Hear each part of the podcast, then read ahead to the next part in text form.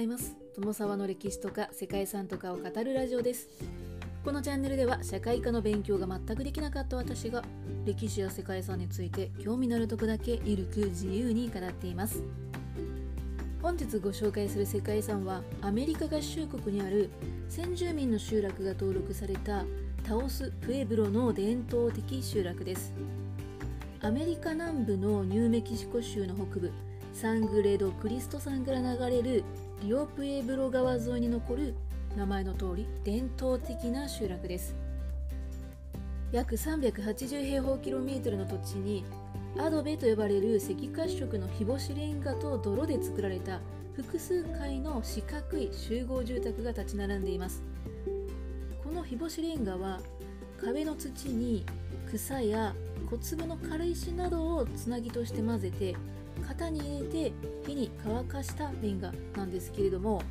日干しレンガの厚い壁というのは昼間は太陽の光の熱を吸収して夜はその熱を放射するという特性があるので気温差の激しい乾いた土地に最適なんだそうです。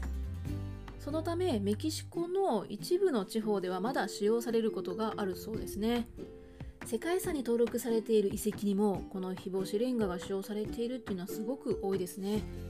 耐久性にも定評がある日干しレンガで作られた建造物というのは世界中に点在する最古の建築物によく使われているわけなんですけれども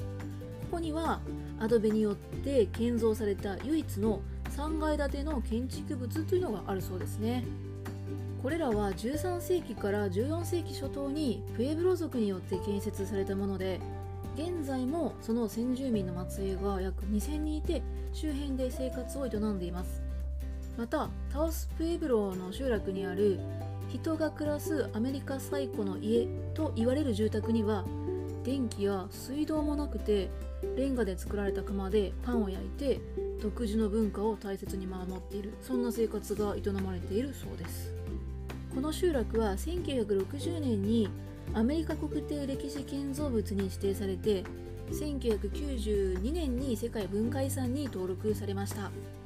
ということで本日はアメリカ合衆国にあります世界遺産タオス・プエブロの伝統的集落についてご紹介したいと思います。この番組はコーヒー沼で泥遊びパーソナリティ翔平さんを応援しています。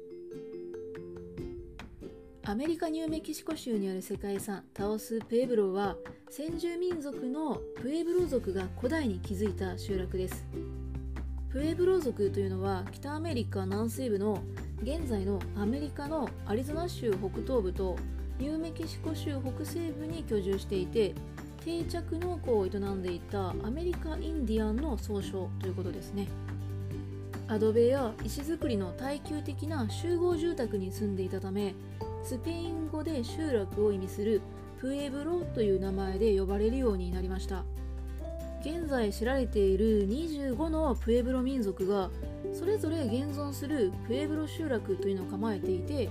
本日ご紹介しているタオスプエブロもその一つというわけなんですね。ちなみにタオスというのはプエブロ族が使う北部ティワ語で私たちの村という意味だそうですね。この村は西暦1000年から1450年の間にできたというふうに推測されています。1000年以上の間約2000人の人々が生活していたそうですね。現在は150人ほどに減りはしたものの今でもそこで伝統的な生活を続ける人々というのがいるそうなんですね。その人々は昔からの生活様式を維持し続けていて今でも電気や水道施設のない住居で暮らしているそうです。集落のすぐそばを流れるレッドビロー川がここに住む人たちの貴重な水の供給源になっているそうなんですけれどもそしてですねいやこれは本当なんでしょうかという情報がですねこの村の生活には携帯電話とかインターネットがないというふうにね書いてあったんですけれどもいやもちろんありえなくはないんですけれども、はい、この情報が本当に最新のものかっていうのは何とも言えないなというふうに思いました。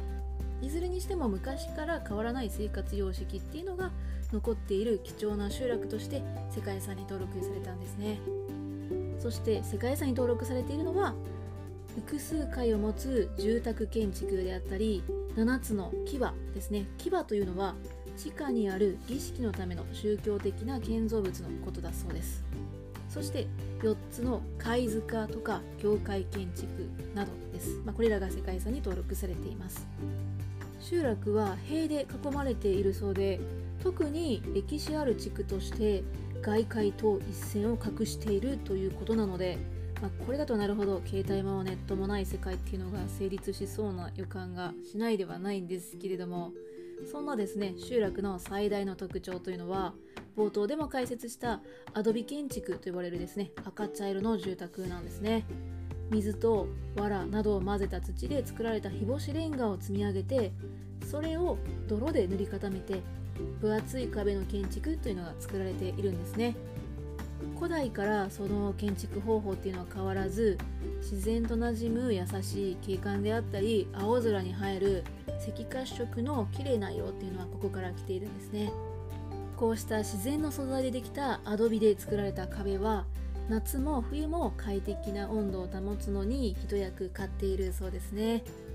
隣り合う家々は全てつながっているようには見えるんですけれども内部は一軒一軒仕切られていて独立しているそうですね。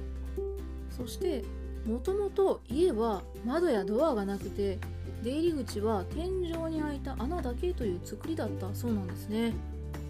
そのためところどころにはしごがかけてあることがあるそうです。これは他の部族による攻撃から守るための構造だったようなんですけれども現在はカラフルなドアが取り付けられていて普通の家と同じように出入り口が設置されています。そんな日干しレンガで作られたタオス・プエブロの集落の見どころの一つとなっているのがサンジェロニモ教会です。オリジナルの教会はアメリカ軍とメキシコ軍の間の領土をめぐる戦いで1847年に破壊されてしまったそうで現在建てられているものは1850年に再建されたものだそうです。日干しレンガの壁の一部が真っ白に塗られた教会はひときわ目を引くデザインになっています。またサンジェロニモ教会よりも前に建てられたオリジナルの教会っていうのも残ってはいるそうなんですけれども今は廃墟として建っているだけとのことでした。こちらは1619年に建てられたものが1680年に起きた反乱で崩壊してその後すぐに同じ場所に再建された教会の跡ということだそうです。そしてこの地域の信仰に関してなんですけれども16世紀にメキシコの地に進出していたスペイン人がアメリカにも勢力を伸ばしてきたことでタオス・ペーブロの先住民というのはカトリックへと改宗されていったそうですね。そのため現在もこの地に住むプエブロ人たちのほとんどがカトリックの信者なんだそうです。はいこのようにですね何百年も前からの伝統とか習慣が受け継がれてそんな生活が保たれている集落ということで世界遺産にも登録されたわけなんですけれども今は観光地ともなっていて集落に入るには入場料が必要になってくるそうですね。集落の中でだけ見える歴史的な世界っていうのはちょっと興味深いなと思うんですけれどもタオス・プエブロはかつての文明を示す貴重な場でありながら今も変わらずプエブロ人が伝統的な暮らしを守り続けるというねまさに生きた遺産と言われるアメリカを代表する集落ですね。集落では現在150人ほどが昔ながらの生活を営んでいると言ったんですけれども塀の外側にもプエブロ人たちは住んでいるそうでその人たちは現代の暮らしを営んでいるそうですね。全体では2000人ほどの住人がいるそうです。現在残っている集落は現役で使われているアメリカ最古の家というふうにも言われていて地域の文化的な発展とかコミュニティ形成における重要な段階を示す証拠というふうにされて1992年に世界文化遺産に登録されました。ということで本日は先住民が今も暮らすアメリカ最古の住居群タオスプエブロの伝統的集落についてご紹介しました。ここまでご清聴いただきましてありがとうございます。では皆様本日も素敵な一日をお過ごしくださいね。友沢でした。